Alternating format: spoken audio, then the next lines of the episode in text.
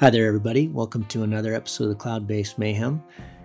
Got a big one for you today. I was thinking this last week, you know, I need to do a walk down memory lane with some of uh, the X Alps pilots who have done it many times. You know, these memories fade for the fans and for the athlete and their teams. And wanted to uh, sit down with some of these folks and take us back through the races, kind of their best and worst moments, stuff that probably isn't on live tracking that many of you don't know about, and me. So the first I sat down with is the Eagle, Chrigel Maurer. Not much needs to be said in the intro about Chrigel. He has won seven. He's never not won. His first was in 2009. He is preparing right now for his eighth, and uh, he is always the man to beat. So please enjoy this you know, wonderful and uh, make you smile walk down memory lane with Chrigel Maurer and his seven X Alps campaigns. Chrigel, good to see you, and uh, welcome back to the show. I had this idea for for a show with the X Alps coming up. You're eighth. You've won seven. and my wife said last night, "Do you think someone could beat him?" And I said, "No, I don't think so yet." But I I thought it'd be really fun to kind of take a walk down memory lane with you you know these these things fade as we go by you know it, it, made me think about my first in 2015 but i thought we could we could go back with you and revisit you know maybe a high point and a low point from each of your races. And if you could if you could set it up for us a little bit because even the fans have probably lost some of the memories about what the route was back in 2009 and and what the weather was like in general. Of course, all the races have, you know, but I know, for example, in 2011, the weather was pretty pretty tough, and Toma walked a ton and, and did pretty well. But set it up for us a little bit. Hi again, it's good to see you, and uh, let's just let's take a walk down memory lane with you with your X Alps as you head into your eighth. Yeah, thank you very much. It's a it's a great idea. Uh, thinking back, it's always nice um, because uh, it's already a long time when I start the adventures in 2009 we was really new in this uh, adventure sport. For me the team sport was new and um, yeah then then we started the x alps. For the first time i remember uh, it was uh, not sure that we can even do one or two days because it was so big and and i was so unsure how i can walk. I was sure that i can fly well but but to fly well it needs uh, it needs a good strategy to be on the right place. So it starts uh, really hard, and uh, I really made a big mistake at the first day. I lost my mobile phone, and all the live tracking was connected with the mobile phone. So there was no live tracking on my part, and my support Thomas, he was not know exactly where I am, and finally, we was really lucky that someone found my phone he called the number he was on the top of the list and this was thomas. So he got an information about my phone and then he was driving back to the phone and he he catched and uh, everything was good. When i was back with the with thomas um, i was sending all the all the all the live tracking data so even uh, I, I do uh, not uh, needed the the backup. So it was very lucky but it showing us how an adventure works, how it's a difference between a competition and an adventure. And I think it was the best um, the best thing or the best mistake what can happen uh, to show me this. And it was the first day on 2009 X Alps. Yeah, that could be tough. I lost my phone on the second day of the 2017 race, and oh, it was a nightmare for about 30 minutes, just wandering around in the bushes, how, telling my team, "Please call, just call my phone, call it over and over again."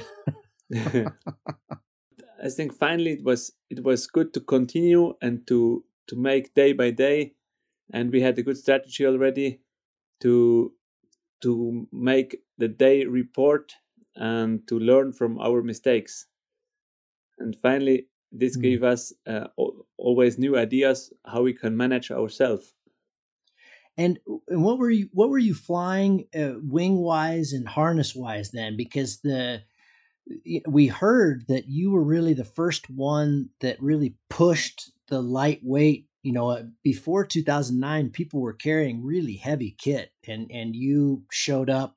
I think I have this right. You showed up with with quite light gear. I'd, I'd love to know how light was it in compared to now, and and what were you flying? That's right. In in 2003, Kaspar Henny was the winner, and he carried uh, 16 kilo. And then some manufacturer starts to build light gliders when they used the light cloth, but they not have a light construction. So the gliders come down from six mm. kilo to four and a half, maybe. And then in 2008, I was selected and I was test pilot with Advance, so I was able to to push the, the, the construction in lightweight. And we built a new prototype which was three and a half kilo, um, which was very light for this time. And finally the the construction was light and and also the cloth and then in 2011 there was not a big advantage 2013 there was the new rule to have certified gliders certified harnesses and it makes the equipment a bit heavier again and then with 2015 with the two liner uh, that was quite heavy for for this time and the three liner was uh, down to three kilo already. So in total, it means in 2009 it was with eight kilo quite light compared to the others. They had nine and a half to ten, or even more. Mm. And in 2015 there was already less than eight kilo with the with the certified gliders. And my lightest harness was 2013. There was a special one which was certified but really light, not no so much uh, comfort. But it was working just for the for the adventure. The glider was light, and and I guess that we can come to this weight um, in these years. The, the, there was uh, several manufacturers that built very light gliders. Now they have also light harnesses, rescues, and good back protection system which makes the equipment more or less six kilo. The minimum equipment means the fly equipment. Also, the helmet is 400 gram already. The backpack is 400 gram, but six kilo it's quite light. Yeah, it's amazing.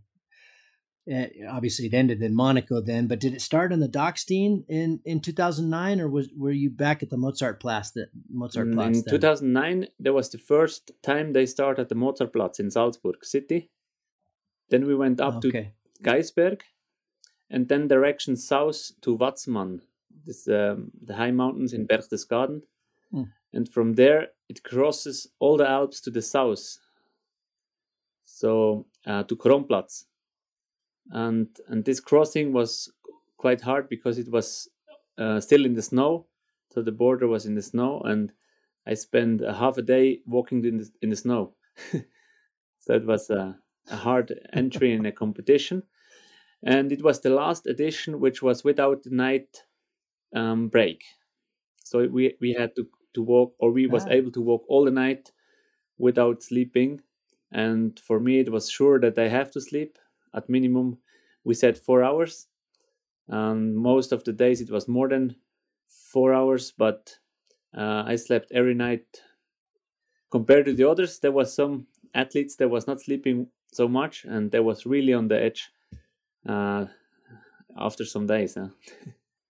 was that was that rule change uh, a suggestion that came from from you and others after that race, or was that something they were contemplating anyway? That you know the go on they didn't have the night pass back then; you could just go for it. yeah. There was in analyzing the the organization saw that we was the leader after um, nine days with the most of, of rest time and then they realized that it's more fast when the athletes can rest or the team can rest and to have more safety hmm. they they bring this rule to to stop to sleep and in 2013 there was even more rest time up to five and a half hour and 2015 there was the first edition with the night pass yeah i got my i got two night passes on that one with the prologue That's and uh I learned I learned that that nece- not, isn't necessarily a good thing. yeah, it's a hard uh, decision to choose it and then to to make the best with and not to push too much to be damaged. yeah, yeah, we we we pushed too much in a rainstorm the the first night pass. It was it it slaughtered me. It was a terrible decision, but okay. So you lost your phone. Uh, what about a really good memory from from 2009? Maybe that actually is a good memory, but. Uh, do you have something that when you think back on 2009, your first win, that was that you know still still something that makes you smile? Yeah, um, for sure. It was was good to have this shortcut direction Zermatt. We we was directly uh, on the Monte Rosa south face or east face. We climbed uh, 2,000 meter up past the glacier, and on the glacier we made this start with the rope, this towing start, and the helicopter oh, was with yeah. us filming this start and for us it was always a good example to speak about teamwork so i have a mountain guide mm. bring me up to the glacier pull me in the air because the glacier was flat and then i fly direction matterhorn and continue and he had to walk back walk to, um, down to the car driving all the way above the passes and this shows really how in this uh, race the teamwork is working and when we had this experience we always think about how we can make this or how we can create a situation like this to help each other with different skills and then um, it helps us many times in different races I think you said this on a previous show, maybe, or maybe I asked Thomas this actually when we were working together last year. But how did you and Thomas connect for that first one? I met him just seven months before the race because I was looking for a mountain guide. He was in study, so he was not so um, free to train and to make good preparation. But finally, he was enough motivated to to work with me to see what's working in the practice with the athlete from his uh, know-how from the study, and finally, that was the best what what can happen because we start to work quite um, constantly and seriously and then he learned how to to support. And finally he was the only one supporter I, I bring. And he was driving the car all day and he was really on the edge like me too. But we was managing and for sure it was uh, no social media work. It was not so much uh, fans on the road. So it was so, mon- so many things less to do in these races compared to now. But um, we was really really on the on the on the on the border and and uh, it was a good experience and we was really learning from each other what we need how we work and for sure that we not communicate good enough. Because communication is always difficult uh, when you are tired when you're stressed. And since then i start to learn how to communicate better in difficult situations and and he too I was going to ask you some somebody the other day asked me, "Hey, does Chrigel ever get angry? Does he ever get upset? You know, you see you see pilots in World Cups and that kind of thing get really pissed or kick their helmet. Do do you get angry when you make a bad mistake or is it just part, you know, you let it roll off you pretty easy? No, I am I'm really focused on on on um, performance. Um, my luck is that I I do competition since a long time. So I start 2000 and I had really hard time when I was in uh, in PWC in 2002 2003. I was really pissed off and, uh, and I made a lot of noise outside. but finally, there was a a time of learning and to understand that paragliding sport is working differently and that I have to accept things. And when I start the adventure races, the hike and fly competitions in 2009, I was already uh, old and I was managing me myself quite good. So that helps me to to look seriously from outside. You mentioned before we started talking that you're you're right now Thomas is going to support you again. He'll be I guess your main supporter, but you're you're trying to find your new team you've changed your team quite a bit over the years with with Expir and Dolomiti, and it, I often see new people that I haven't seen before. Do you think that's important to or is that more important than just keeping the same core team? Because I imagine you could have the same, you know, people would love supporting you and would do it over and over again, uh, kind of like Thomas has done. You guys had a big break there for a couple couple races, but uh, what's your philosophy on putting together your team? Yeah, I, I really tried to keep the supporters, but in an example, Thomas, he's he started working with his company. He he was a father in 2015 of two killed kids, and um, the time is always the problem. So spending uh, so much time for training and preparation, and then for the race, it's not always easy. So and then there was sometimes it was or till 2014 or 15 we worked together. And then 2016 he was complaining because of the time. Then i was start working with tobias dimmler. And then he grow up and he he started to um, work uh, differently. He was in uh, india and and traveling a lot. So i i looking out for a new team. And it was changing like this um, but for my philosophy it's uh, to have uh, people who are motivated to work with me uh, to learn something in this way of uh, adventure and paragliding sport. And i really like to share them all my experience. And they come with me to the competitions and try to do the best and having fun. And 2020 thomas say okay my family it's working well. The company it's increasing. So uh, we can start uh, training for the next X Alps again. And so 2021 he was with me again. And uh, for for the next edition we we looking forward. And we need more people because there are so much things to do. And with the team of three or maybe four with the other car it uh, looks for us uh, really working well. So we we continue like this. And now we look for people which is uh, motivated and spending time because the preparation and the three four weeks competition it's quite a lot for uh, just for holiday. Yeah it's a no, it's a it's a huge commitment. Okay 2011 i know the the weather was bad but maybe you can tell us uh, briefly what the what the route was. I was watching you guys from scotland in this one. I was sailing up in in Scotland that summer, and that's when I got really interested in it. So I remember this race quite well. But uh, Hansa and Toma, it seemed like it was it was a lot of ground game in 2011. Yeah, because the route starts um, heading to the east first to Dachstein, and then back to the west, and it was a it was a hard entry because there was a strong south wind. It was fun, and I remember there was Ogisawa with the boomerang boom 8 it was really performing well and and in the föhn he had really big collapses but he was managing well. He was first in the first day.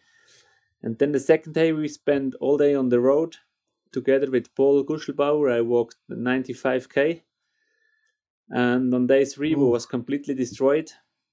And then we had to to cross the main ridge direction um, Trecime, Drei Zinnen in Dolomiti. And then on day four, I had to walk again all day. Um, it was horrible weather. And then day five, I spent in a small flight, but then I made a big mistake. And from outside, it looks like a big magic move, but for me, it was uh, hard to realize that I made a mistake.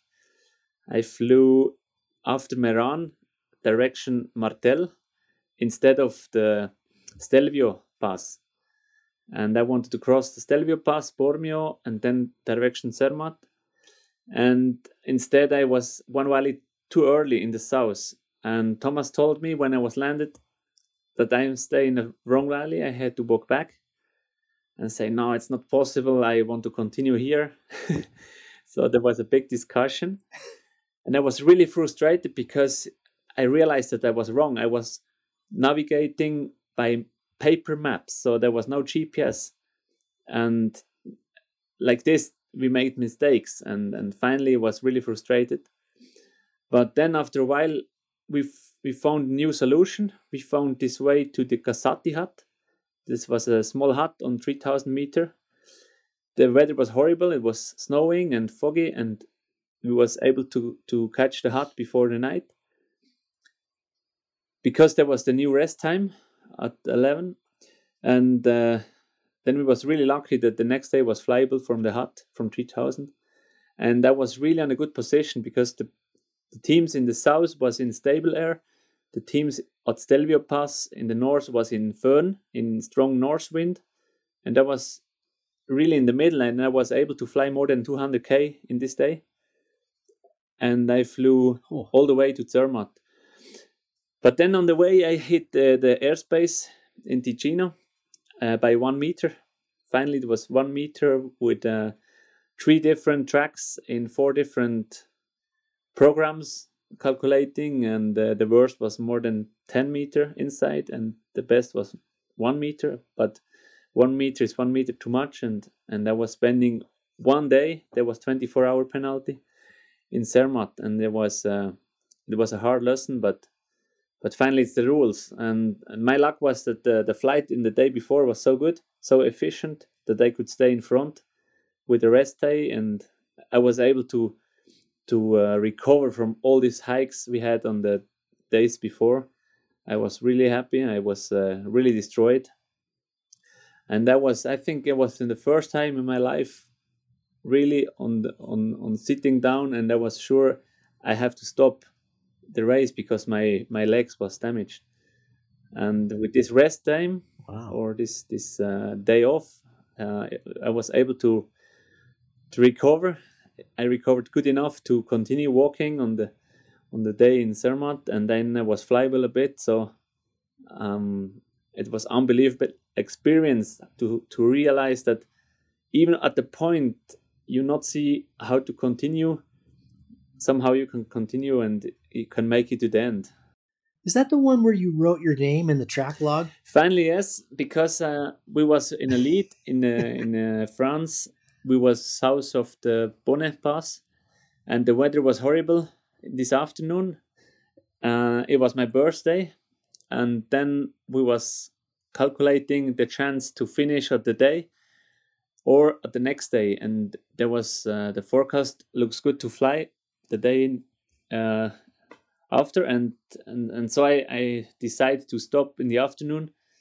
And we wait there for for uh, for hours. We was sleeping in the afternoon. There was raining. And then we tried the live tracking because the live tracking it's the the best thing uh, with the X Alps what they do. And finally we was trying the new precision of the new live tracking and it was really good so we we walked on the ro- on the on the grass and and hiked this hello and you can clearly see at the live checking the hello. So this was my birthday and the day after it was flyable and i could finish the race first and it was so so good experience. We're, we're jumping ahead a little bit here, but I, I need to ask: Is there of the seven wins, does does one of them stand out more? Did, did, did any of the seven mean more than the others? no i think the first was really the best because i really Sure. want to win and i was was unsure how it works the second was was more in a lead so i was really in a comfortable situation it was not really a race after and the third one was was even better i i had the big the biggest advantage ever almost 300k and yeah for me always when i won a competition the first it was the most important and after i was i was uh, like an extra. So it was the same in pwc the same in swiss championship and and so on. And for me it was always um, the challenge to win first and then to the afterwards i i really enjoyed the competition but but the win was was sometimes not as special as the first one. And I think in 2011, that was when Toma was second. Yeah yeah he was running all the rest and he was walking for 85k in eight hours and more than 1000 kilometer uh, 1000 meter uphill. And he he was arriving running and it was i was so impressed about him. But the next morning i was together with him in the in the hotel and he was not able to walk at at, at the table it was hard to see this oh, he's a glutton for punishment. He's back again. Um, okay, 2013. I also remember this one really well because I was starting to think about it at that point. And uh, wow, the weather was amazing. You, you, finished the race in a little over six yeah. days. Yeah, right? was the fast one. Yeah.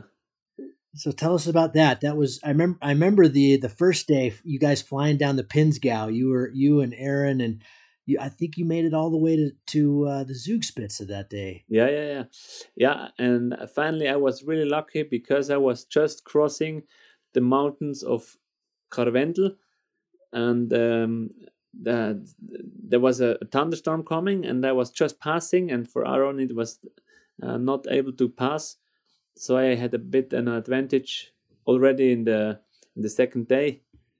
And then it was flying really good, all day quite far and and finally I flew from Solden to Grimsel Pass. That was for me uh, unbelievable. And then I was already at home. There was a turn point at home that was really emotional because I, I arrived just before the at noon and there was a lot of friends and my family and, and I really was happy to arrive at home. Uh, and then it was really hard to to leave because uh, everything was perfect. I had a good lead, but I realized the conditions are good. And the next was Mont Blanc, and I, I was really unsure how to, to fly there because it was so far. No, it was Matterhorn and then Mont Blanc. And, and, and then I, I start and I tried to, to fly along the mountains, which I know well but uh, that it was uh, a flight was so uh, successful I was not expecting. In the evening, I was in the south of, of Mont Blanc. I was on the wrong side of the of the big mountain. Everybody expected I made a big mistake, and uh, we had the plan to fly around and going north of the Mont Blanc uh, when I was turning around. So finally, it was a really good tactic and was a big surprise for for some of the followers. And for us it was just nice to to have this seen before and to try and to to believe that it works. And finally the the lead was uh, really big. That was where you you went to Chiavenna and up the backside I mean the south side and around. Oh that was amazing to watch. So that was the plan? Yeah. Yeah yeah because the this is when you were really really cold right? Yeah it was it was horrible. I was flying almost on 4000 that was minus. And i remember i landed on on zero or 200 meters sea level. That was 36 degrees. So the the difference between zero or minus one on 4000 and plus 36 on the ground it was it was huge. Hmm. and i flew all the way south from mont blanc in this height and i was really freezing all the time uh, but but for me, it's normal to freeze because when I push on the ground, my body is recovering, and I always having cold. I can wear all the jackets I have. It's not working. Uh, my fingers are cold, um, and so I know how it works. But uh, by moving and shaking hands, normally it works well. the the uh, now I might have my years wrong here, but in 2013 was that wasn't that also when you took off from the Furka and had a really scary flight to basically to your house? Yeah, I I I had a, a short a short stop at Furka, but then I I flew just until Grimsel Pass. There is normally strong north wind, the Grimsel wind, and then I rest on the pass for two or three hours until the wind is uh, degrees to fly to the north. And then and the next day I flew home to Interlaken. So it was uh, it was a long flight from Solden to Grimsel Pass with a small stop at Furka. And was it was was that the one that was really scary? Didn't you have a really scary flight that you when you landed you were pretty shaken up? You told me. Um, yeah. Was that 2013? It was this, yes, because at the Oberalp Pass before, the wind was really strong. Thomas told me with the message it's more than 70 on the pass. I was 1000 meters above, so there was not so windy, but I was with strong backwind. And then at Furka Pass, it was not so much wind, but I saw the wind at Grimsel that's why I landed on the Furka to to breathe and to think about what I do and to be sure what I do because I was really pushing all the day. I was cold. I was I had not too much to eat to drink, and uh, after, if you see these problems in front, um, it's stressful for sure, and to land and to think about it's always a good option as you as you tick off these X Alps, you're you're you're certainly not old, but you're getting older, and you're you know got kids and the whole thing. Does your does your approach to risk is it changing as the years go by? I, I found that after I had my daughter, this this last one, I don't know that it affected how I flew or my approach, but it was definitely something that was on my mind. Was just that you know, this this last one we had a lot of föhn, we had a lot of wind like we did in 2015, but also the bad weather. There was there was a lot of times where I felt like it was it was just pushing it. Yeah. You know, I, I felt fine in the time of doing it, you know, but after the race I thought, geez, that's that was quite a bit of risk. Yeah, yeah. Yeah, I I realized that I I think my best years was 2012 to 14, 15 and because I was really focused on flying and pushing always in cross country in testing, and then I start to fly less because I spend more time with the family. While flying or while competing, I I really focus on flying and not thinking too much on family, but but in training, I, I think more and more about serious training and risks in training. So to to risk less in the training makes sense but then my experience my feelings are less in the competition and then yeah. it's m- very important to not trying new things in the competition keeping all the experience from the trainings and and this is a hard uh, border and i know for example for next year i have to really to train a lot to push my the limits but because of co- becoming older and smarter it's really hard. yeah. okay, 2015. Uh, this this would have been your 9, 11, 13, this is your fourth one, 2015. Yeah, finally I, I switched back to Advance. Advance had the first um, certified competition glider, and I was really motivated with this Oxa One, and I was together with Thomas, and we made the special move to bring an electric car as a supporter car.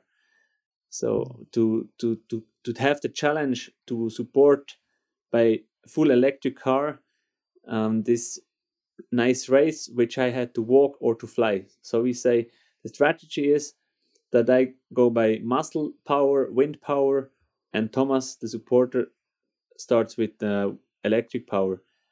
And for us, it was a good challenge or but also good motivation in the preparation to learn how to manage all these tactic things to to bring not too much things so that we had a lo- lot of compromises with the small car. And uh, finally it was a good focus and motivation to to see how it works or can it work. And for sure everybody was smiling. Also the organization was smiling when we bring the electric car. And four years later we had an, an electric car too from audi the e-tron. So it was an official car from the from the organizer sponsors and i think we was we was uh, really uh, fresh in this in this uh, electric power but it was a good motivation for for us and also for our partners and sponsors and yeah, finally we start the race with a lot of unknown, with a lot of challenges also on the ground. But uh, we was really lucky that the day starts or the first day starts really good flywise. We flew more than 150k in the first day, and was already at the second turn point in the evening. Nobody expect, and uh, it was a hard, a good motivation to start a race uh, with this flight. Yeah, that was an amazing day. That was uh, I, I, landed that day down in the on the river just this side of the Chiemsee. I, I, think I was in fourth, and I was so excited that I dropped my gloves and my earpiece and I ran towards the river because I thought, ah, I got to get to the top and get off with those guys. And I was so excited and a rookie that I, I left a trail of stuff behind me, like your phone, your phone thing with the 2009 race. I learned a lot that day about, yeah. okay, wait a minute, slow down, check your stuff. Yeah. it's a long race. It doesn't, doesn't all happen today. Cool. yeah, yeah. And finally I was walking with Paul and yeah, it was, it was really nice. It was the first one. He, he went quite north in, in Germany in the flat, and and it was for me it was an unknown area. And at this day, I made a, at the second day on this race, I made a mistake. Was pushing too much, flying alone, and and then Paul catched me, and or he overpassed me. So it was a good learning, and then I was focusing on my own and and keeping my own pace and uh, moving more smart. And and then it it continues like this and and with the electric car it was working. And uh, finally it was was was nice. Then crossing from germany all the way to italy and to meran and and further on to brenta. It was uh, was really nice. I was together with sebastian huber a german. He was new in the he was also rookie this time and he, he was really pushing hard on the ground i thought already it's uh, maybe uh, his turn, but finally uh, flying afterwards to Monaco make the change. We was really face to face until Annecy, and on the on the on the last day I was making a little difference in the air, but that was uh, it was a hard race with him, and and I realized that that uh, new is coming in. Yeah, it's. It, I, I, wish we could still see him in the race. He kind of came in and did his thing, and that was it. But yeah, that he was strong that year. And then that was also the year late, uh, as you and Sebastian were heading to Monaco. Paul made quite a nice move. It looked like it was going to be a really nice move. Yeah. He kind of stayed west to the Grenoble side and yeah. had a nice flight. But uh, in the in the end, you guys got him. I, I not really remember the last last things, but there was the night pass. The night pass was new so and paul he I, I use it at the beginning so i not had, had it anymore and and paul bring it in and he made a good walk in the night. He could chop, catch up the, the first group and and then he was really in the on the good position then he in third and uh, sebastian second. So yeah, it was it was really uh, in the end it was a really hard race. For me it was different to 2013 when I was really in a lead. And I was really happy that I made it. And there was the year which was um, I think the most people or the most athletes in goal. There was more than or I think yeah, 18 18 or 19 or something. Yeah, yeah it was a lot. Yeah that was cool. Yeah that was the first year I think they changed the 48 hour rule. Um, yeah. the it used to be 48 hours. And so I remember that being our goal is that I have to get in within, and we did. We got it. So in the old rules, I think our team would have been the last ones in, but yeah. then that year was the when they changed it to 12 days. And yeah. so a lot more got in. That was fun. That's true. Yeah. That was the year I decided I didn't like Monaco very much. yeah. I, not friendly at all with Monaco. It no. was emotional. It was nice to arrive at the sea, to swim but but after it was always a bit hard to to have this cut from the adventure into the city yeah. and it was uh, yeah it was was uh, crazy to to come back in into the reality yeah it was a very anticlimactic i found just yeah. being in the in the in the concrete jungle and hot oh so hot really hot the, always there were a lot of accidents that year. I don't know if you remember, but Toma had a bad one, and uh, Tom de Dorlodot had a bad one. There, there, was quite a few withdrawals. Did you have any any uh, really borderline situations? Any scary situations with the wind? In fifteen, the problem was the windy days. So there was a lot of windy days with the föhn. I remember when I crossed from the south uh, of Switzerland towards Engadin there was the the Corvatsch was the turn point, there mm-hmm. was the forecast was clearly that it comes föhn. Um, there was the day when uh, Thomas uh, landed and he was blowing away with his glider and he uh, crashed his face. Uh, Vici was with the collapse and the rescue landed in the lake. So he yeah. was blowing above the lake after the throwing the reserve and the lake was really cold and there was no boat to rescue him. So he was really uh, lucky to swim by self uh, to to save himself. And finally, I think it was just because of many windy days, but also there was rough conditions. Aaron told me with he had heart collapses uh, because it was so rough. And myself, I I was stuck in the in the wind in the in the föhn um, myself in uh, in Ticino when I flew from from the Engadine Valley, crossing by foot to the to Ticino Valley. Uh, I launched with, with easy wind, but when I crossed to the main valley from Gotthard to Ticino, um, I spent 2,000 meters straight away down uh, without any meters in front. So it, it was just uh, too windy. It was more than 50 in gusts 60 and and it was not um, efficient anymore. I spent after all the all evening work walking and was lucky to have no wind at the next day next day to to fly continue to valleys.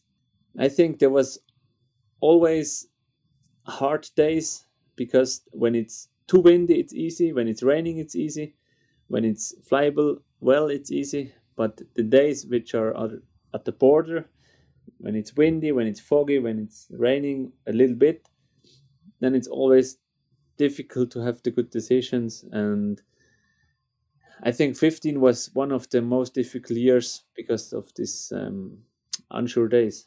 Yeah. Do you are you surprised there's not more accidents? I think with the selection of the athletes, the organization bring a lot of safety in, and yeah. they are the athletes are really trained. They also train more hard than for other competitions. Then we bring gliders which are a bit easier than the comp wings. The most of the athletes they fly high aspected wing, and in the in the adventure they they fly easier wings, so it helps. And for sure we are pushing, but we also uh, yeah know the, the limits from the from the trainings. So if there is an accident, if there is a problem, pilots normally react even better than others.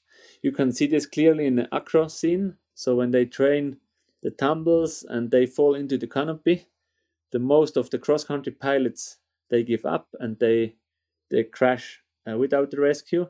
And the acro pilots they fall into the canopy and they go out and through reserve. So they're really focused on on this uh, accidents and they can solve solve the the problems often good.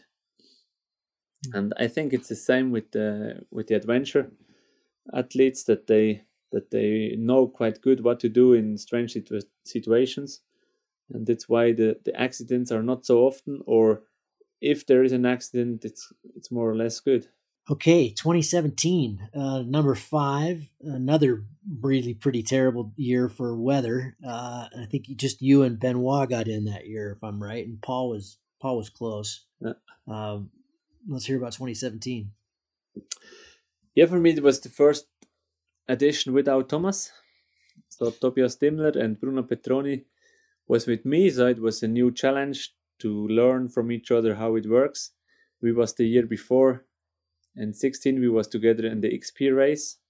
It was working already well and i switched to skywalk with the new glider which was working very good for this time. I was really happy. Finally the route was was uh, new. It was even more long as every edition. It goes more and more long and i i understood to finish in these 12 days it could be difficult especially the turn points really in the south, uh, Monte Baldo. We we heard that it's really stable often and it's windy and not easy to to cross. And yeah, it makes it really interesting. I was a bit frustrated that it was not more in Switzerland, so we we managed um, Matterhorn from the south, and um, finally it, it, was heading directly from Matterhorn to the to the goal.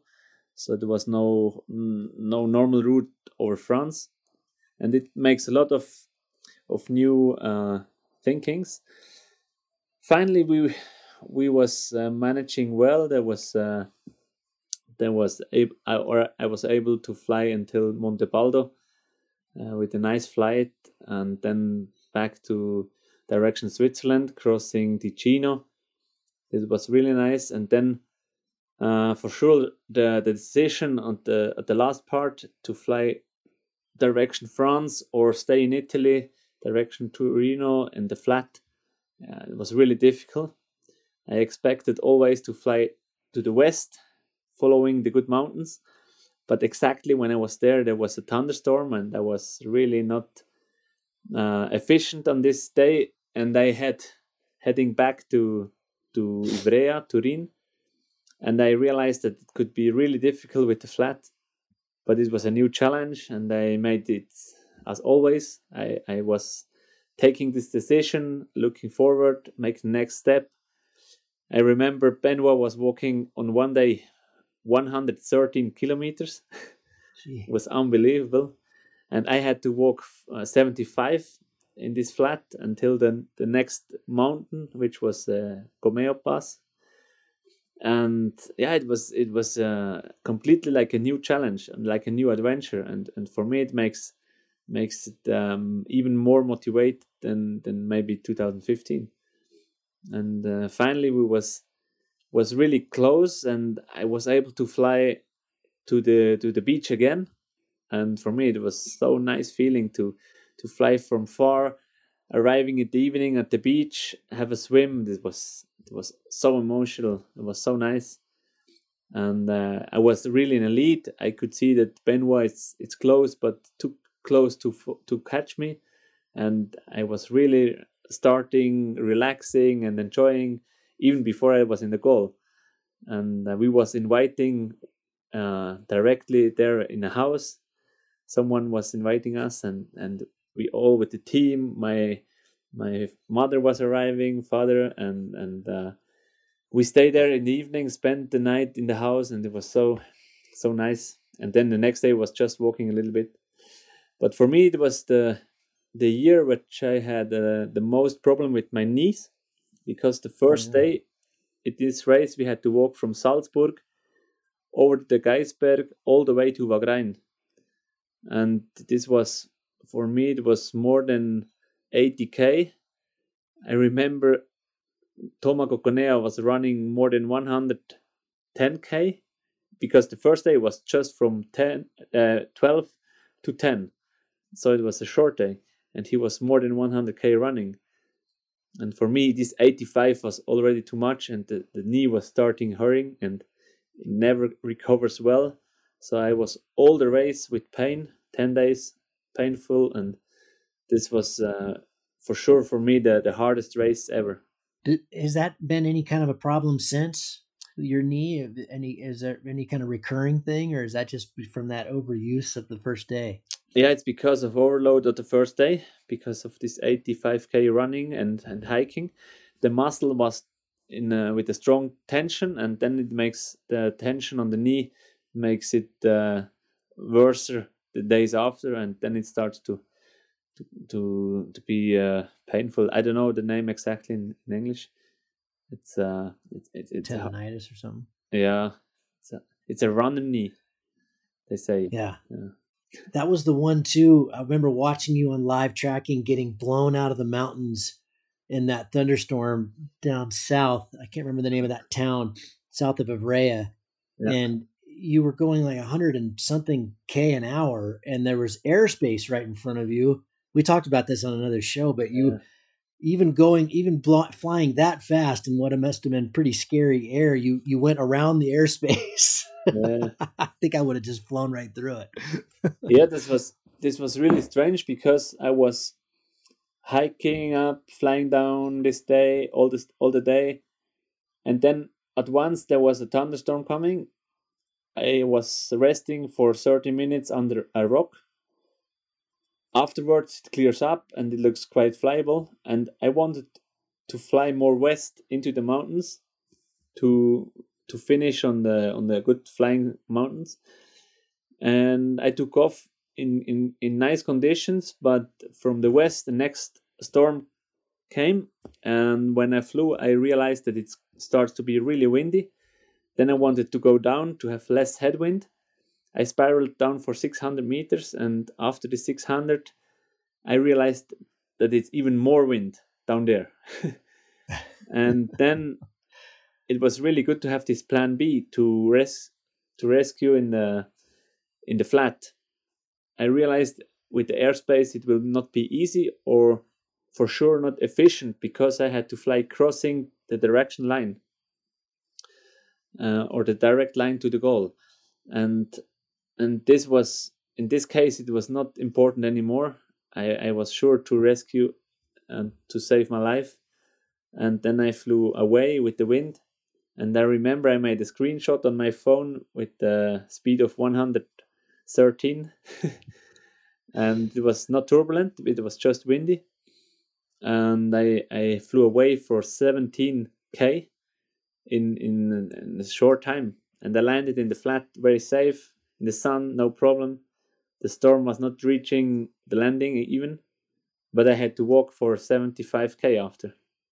Oh, that was a, it was very oh. expensive, but for me it was expensive flight. Yeah, but for me it was the only way to stay safe. 2019, uh, yet again, longer, uh, but in a lot of ways, nice weather. We had no föhn that year. Uh, I don't remember ever having to even think about a launch. They were all you just went up and you could launch. They, we had the we had the kind of tough days in the middle of the race, and then we had that crazy sandstorm that came from Africa. That you know it was over hundred degrees in Chamonix when I went through Chamonix. It was so hot and so stable, which I found very challenging. But yeah, what what was what are your what are your best and worst memories from 2019? It was the year they they top landed on Mont Blanc. 60 pilots yeah. top landed at 4,800 meter. And I remember Thomas Coconea, he flew up to 6,000 meters. It was so hot and the, the thermals was so good. It was unbelievable. Myself, I was, uh, at this good day, I was in the goal. I was in Monaco. It was also 40 degrees. It was horrible. But I, I watched on the live tracking and I was really interested or impressed to see the heights they, they gave. Yeah. Um, for us, the race was was uh, was good because uh, I was with the new team, Andy Schäublin and Steffi Westerhuis uh, gave me good support, and we was again in Switzerland. Um, there was the turn point in in Switzerland was Titlis, a 3000 meter peak. I was really wondering how I can reach the, the peak. Finally, I had a good flight from Davos, from the turn um, in the good route direction uh, Titlis, and I know the place a little bit, not not that good, but I was able to top land, and and for me it was uh, like uh, Christmas. It was so nice because the peak is so hard to climb, by foot. It's so high.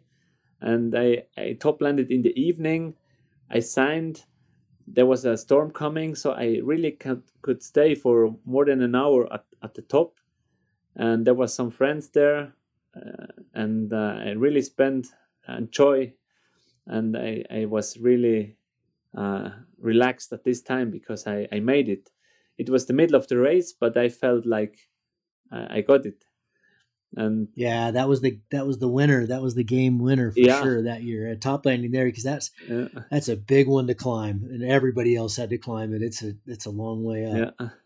Yeah this was unbelievable. And and and the evening i flew down uh many friends was was joining me in the evening and the next morning and then i was really at home crossing uh by foot all the the valleys. It was a hard next day because i made 5400 meter in vertical, just gliding oh. down.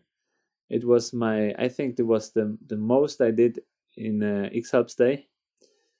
But uh, yeah, it was at my home place, and, and I know it well. But but it was not working in Tourmaline because I had to hike. It was a really hike and fly day.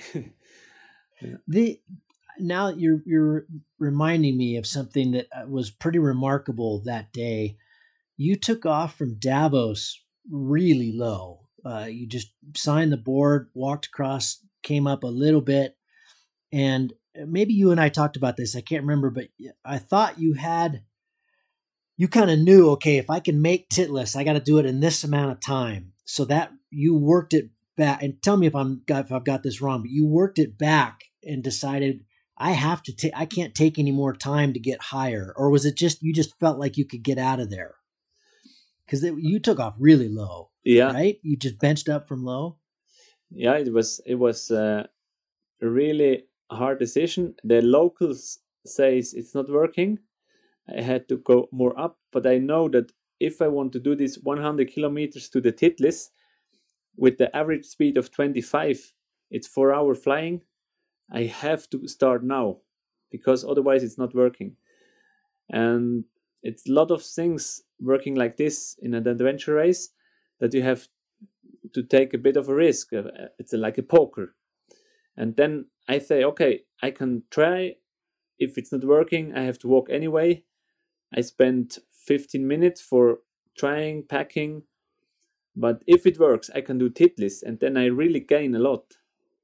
And and finally it works. And I think it's it's something which helped me a lot in the, in the past that I really think like this. So trying to to gain a lot.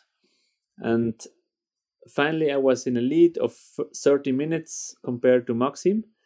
And in the evening I was one day ahead and yeah. and this because of this risk and for sure it was a risk but i also when i walking up i got a feeling from the from the thermals from the wind i saw clouds i saw birds and finally it gives me a good feeling and with this good feeling i i tried with with a really bad feeling or if there for example is no wind i not try and say okay let's try now or never.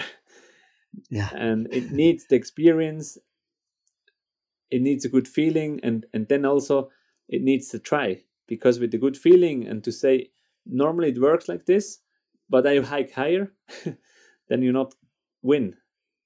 Right right you got to gamble when when the gambling's good yeah it, it needs this constellation of of a good feeling but also to to try and to to have the gamble before we go to 21 because i know you got a hard out here in about six minutes so we're trying to move through it but before we go to 21 any any real memorable mistakes in 2019 or problems or issues that still stick with you? I think I make many small mistakes or in the beginning I realized okay there is every day I realize that there is many small mistakes and I can do better here I can I can eat better there but then in analyzing I say every team do a lot of mistakes every day so it's typical for an adventure race because of the unknown, because of the stress, because of a team. Every team have problems and, and do mistakes. And then I think about what I can improve for 21. And together with Thomas, we start to say, let's try to do less mistakes. And this was a really good motivation to say, we do something which is not possible to do zero mistakes. We not can do a race without risks. So you have to handle the risks and the mistakes. And finally, it gives us a good good strategy to think about what can be a mistake at the next move, what can be mistakes in the next days, and to think about uh, reduce the mistakes. It helps us to to be more uh, serious with us by self and to reduce the, the mistakes, which makes us faster. And in, in general, when I watch back, I'm really proud about about myself or about the teams I had that we not really make big mistakes. And I also think mm. because of this we was always fast. Because the others are also fast in running, the others are fast in flying. And with these mistakes they do, maybe they got or they lost a bit the self um, confidence and without this they make even more mistakes and for us we always was able to to be realistic and to say okay we made a mistake but it's done. Focus on the next step. And with this thinkings we was always able to to be quite good in the end compared to the others. And uh, speaking of compared to the others we had a tight race much tighter than ever before really in 20 uh, in 2021 the same length as 2019 but totally different route. First year we didn't go to monaco and uh, an out and back with Mont Blanc, which I know you were thrilled about, as I was. That was pretty exciting, uh, and really tight until the big move. Uh, that's got to be a famous big move now these days. I think that was day eight, but uh, for me, the weather in 2021 was was pretty terrifying. It had all the wind of 2015, but also just there were so many times where I would land and within seconds it would just be a deluge, just incredible downpours and really strong föhn yeah. and uh, some really violent weather uh, mm. for for much of the race. Maybe not the first three days, but um, yeah. Tell me about 2021 because from the from the live tracking, it was you know the the top ten were pretty tight for a while. Yeah yeah, it already starts at the beginning. At the first day, we was really in a windy place. So Maxim and some others they was climbing, and I not want to go as close as them, and I was not climbing. And finally, I lost a bit of a distance, so I was in the back already after some hours. But in the evening, I managed quite well, so I was quite good in the position for the second day. On the second day, I I don't know why, but I was not able to to climb. Then was Benoit and and Marcus. They went the direction Kitzbühel. I, I really had a delay compared also to Guschlbauer, but also Maxim Pinot made a big mistake on this second day, so he uh, had a, a lot uh, disadvantage. I could up, uh, flew in a good group, and we made uh, Marquartstein, and in the evening I had a nice flight direction west. I had a, a good advantage. And then in the next morning, I don't know why, but it was not climbing at my place. I spent one hour on the same hill, uh, trying to climb, and and Patrick catch me even uh, after uh, an hour flying. So we was we was uh, close together at Lermoos, but in this evening the strong wind brings us quite far direction Arlberg and then the weather changed. And I really was impressed how good the conditions was for flying because the forecast was always very bad. And, um, and and day three the weather was really really bad in the morning but in the evening it was quite good fly, flying and uh, and we could do the Swiss turn point Säntis crossing direction Fiesch. And and finally that was the day which starts to be really difficult with the wind, with the rain and the clouds and and I think all the teams was on the limit um, in these conditions. Uh, I heard a lot of feedbacks about uh, the days where, when when pilots was on the limit. But um, yeah, for sure to just to walk it's not an option because if the others are fly and and they do well then they are much faster. So you always have to think about solutions to fly but also to to have enough safety to have always a good plan b. And uh, for me i was really not in the flow on this day. I was always thinking with the forecast okay let's do this and then the rain came earlier or there was bad wind. There i not understood what i do wrong but but it's sometimes like this. Sometimes it's it's everything works and for me it was the race 2013 was unbelievable because every plan we had was perfect. All the six days. And in 21 the, the first two days was okay but then day three four and five it was was not working as we expect. And to to say okay it's like this continue focusing it's really important but but we not or i not understood what i do wrong And then when I do the the big flight at day eight, uh, everybody say, told me, "Wow, you did a magic move! Uh, how you can can imagine this weather and and how you can fly like this, and where you got the good information for this." And I was surprised because for me it was nothing else than the days before. I just focused mm. on the next solutions. I, I choose uh, an option and I try to do my best. And it was nothing else. But on this day, it was really working well.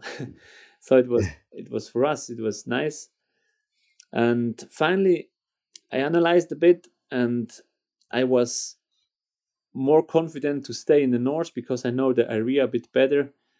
And I expect to start earlier than in the south. I expect to have more options because I can stay in the north or I can fly to the south if there is better conditions. And I hear also that, that the French, uh, and Benoit, they had uh, forecast that it's uh, good flyable in the south too. Because of the wind, maybe it's better in the south. And for the others, for Patrick and Simon, they continue in the south, so they not even came to Wallis to the north. So for them, it makes more sense to stay south. And this was my luck that that on this Sunday the the condition in the south was was cloudy, it was stable, and it was not really flyable. And on my side in the north there was was a bit windy, but but it was crosswind. It was um, was good thermals. It was high cloud base, and with the strong thermal and the high base, I was able to fly in the end against the wind because the, the, the wind, the south wind, was uh, kind of föhn, but it was not typically föhn. There was not above 3000, and I flew above 3000, and on this layer, I, I was able to fly well against the wind. And yeah, it was a mixed in between choosing a good option but also believe on myself and this option and then to try and then to be a bit lucky with the weather and that I can manage more than 200k on this day which was I think one of my most difficult flight more than 200 in life. Uh, yeah on, on on this day and it makes different in total. This was unbelievable and we was sitting in a pizzeria in the evening all the team together and it was a, a really nice and enjoyable evening.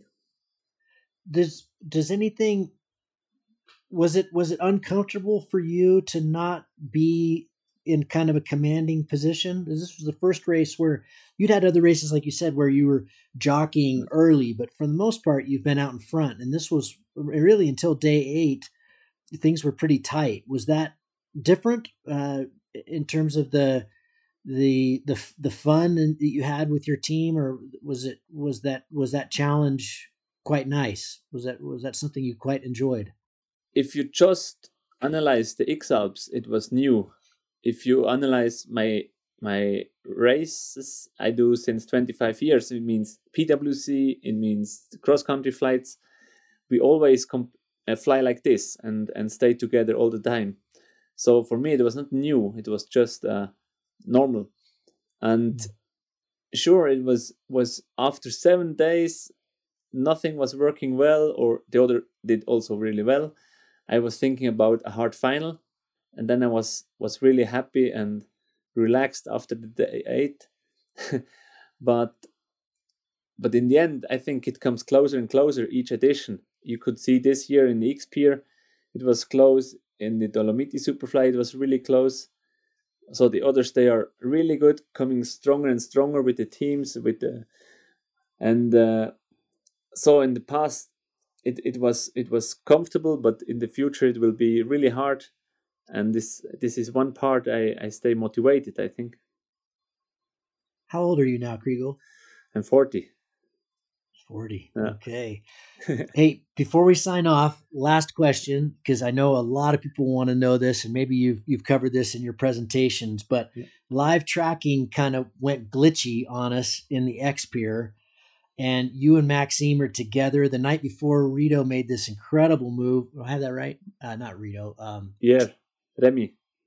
Remy, Remy, uh, got quite a ways ahead of you guys, and it mm-hmm. looked like you maybe kind of had it. And then you caught him the next day, and you and Maxime were flying together.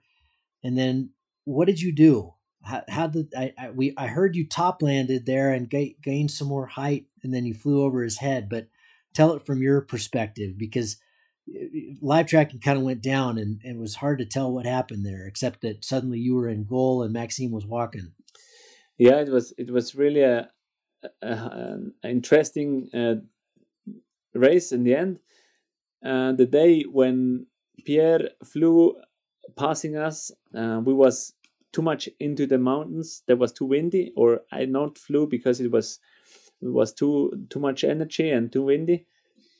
Um, and then next morning it was really beautiful because we we also was in the front of the ridge in uh, in good windy conditions and at eight already we were soaring up to 3000 and it was was so nice together with maxim. And then we catch up uh, pierre.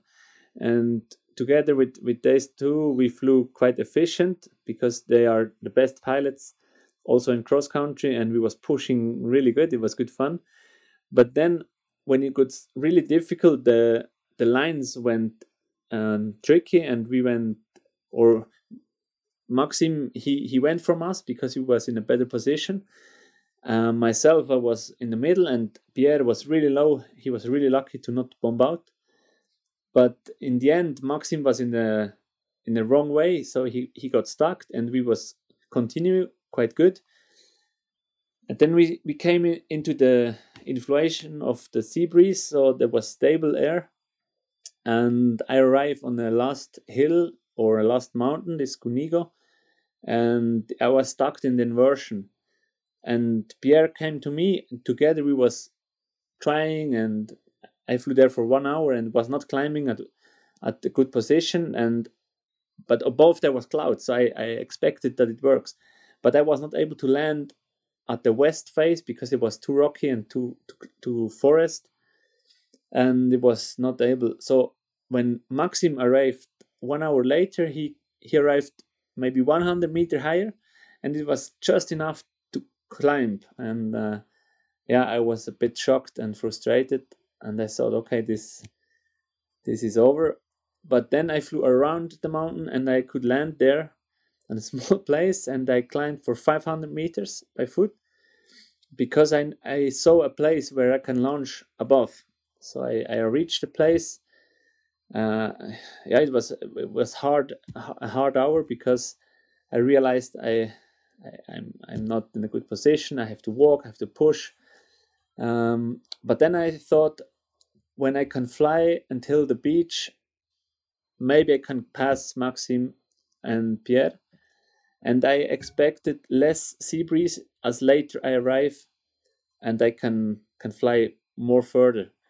And this was my my yeah my thoughts in this moment. And and this helps me really to focus my own and to go step by step.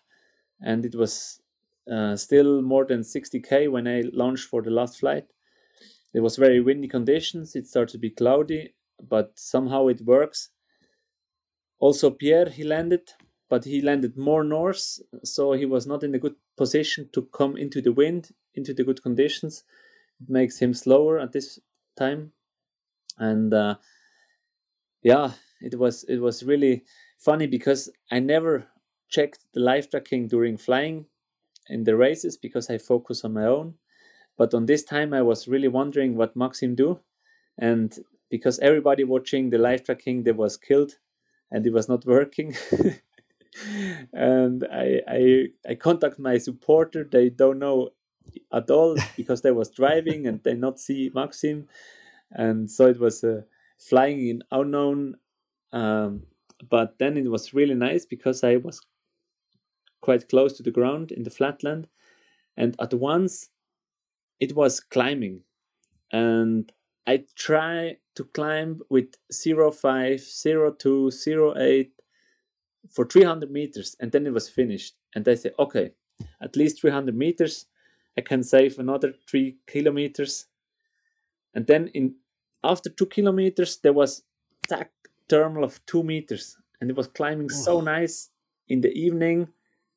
and it was so smooth and it was it it already the first turn felt really good and then i was sure i made it i can make wow. it and and Special. then there was uh, there was a really good one they brought me up 1000 meter in the flat and the glide ratio to the goal came down to 13 and i almost made it to to the goal or to the finish and and it was Whoa. really uh, a nice a nice experience because because of the pressure, because of the of the tactic move I made on the end, and because also because I I, I not see on the live tracking what Maxim do, so I was really unsure uh, where I stay. What and when I landed, I was still three k before the goal, and I expected that Pierre came maybe flyways, so he can catch mm. me, and I was really uh, watching to the sky to to try to see him.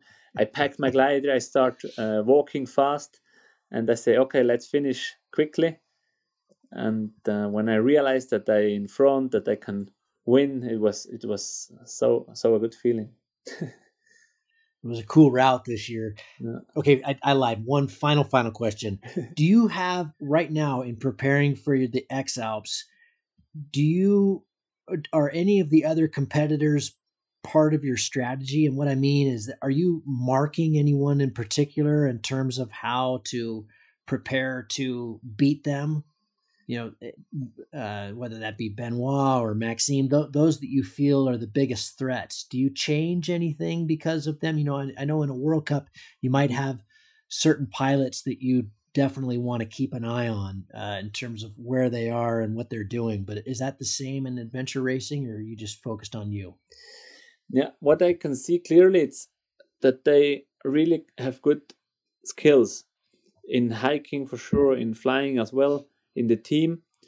But I realize that following the leader, it's very much easier than than stay in the lead, because leading means you have to think about options you have to have the decision for a good option and then you have to try and to always to think about it will work and this needs a lot of energy and power and as soon I, I go in the back i can just follow the, the leaders because the line is the best and yeah. And this these are two games i think. And and to yeah we analyzed the races when i was in the back. And I I start to to think differently, and I realized that leading is much more work than than following.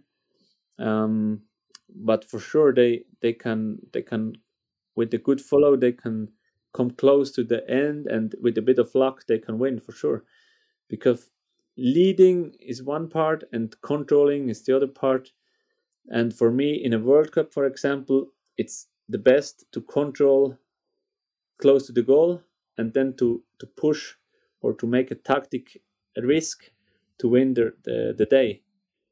And as closer we come in the adventure race, as more and more it goes to this tactic to control until the end and then to risk more to win. Mm. Chrigel, always a pleasure. Thank you so much for your time. It's great to have you back on the show, and it was wonderful to relive so many of those special moments good luck in your preparation. Say hi to Thomas. I hope you uh, you put together a great team, and I know we will all be super excited to watch you this June. But thanks, Chrigel. Appreciate cool. it. Thank you, Gavin. Thank you, everybody, and see you soon at the next race. If you find the Cloudbase Mayhem valuable, you can support it in a lot of different ways. You can give us a rating on iTunes or Stitcher, or however you get your podcast. That goes a long ways and helps spread the word. You can blog about it on your own website or share it on social media. You can talk about it on the way up to launch with your pilot friends. I know a lot of interesting conversations have happened that way. And of course, you can support us financially. This show does take a lot of time, a lot of editing, a lot of storage and music, and all kinds of behind the scenes cost. So if you can support us financially, all we've ever asked for is a buck a show. And you can do that through a one time donation through PayPal, or you can set up a subscription service that charges you for each show that comes out. We put a new show out every two weeks. So, for example, if you did a buck a show and every two weeks, it'd be about $25 a year. So, way cheaper than a magazine subscription. And it makes all of this possible. Uh, I do not want to fund this show with advertising or sponsors. We get asked about that uh, pretty frequently, but I, for a whole bunch of different reasons, which I've said many times on the show, I don't want to do that. I don't like having that stuff at the front of the show. And I also want you to know that these are authentic conversations with real people, and these are just our opinions, but our opinions are not being skewed by sponsors or advertising dollars. I think that's a pretty toxic business model. So I hope you dig that. Um, you can support us. If you go to cloudbasemayhem.com, you can find the places to support. You can do it through patreon.com forward slash cloudbasemayhem. If you want a recurring subscription, you can also do that directly through the website. Uh, we've tried to make it really easy, and that will give you access to all the bonus material, little video casts that we do, and extra little uh, nuggets that we find in conversations that don't make it into the main show, but we feel like you should hear. We don't put any of that behind a paywall. If you can't afford to, support us, then just let me know and I'll set you up with an account. Of course, that'll be lifetime, and hopefully, in a, you're being in a position someday to be able to support us. But you'll find all that on the website. Uh, all of you who have supported us, or even joined our newsletter, or bought Cloudbase Mayhem merchandise, T-shirts or hats or anything, you should be all set up. You should have an account, and you should be able to access all that bonus material now. Thank you so much for listening. I really appreciate your support, and we'll see you on the next show. Thank you.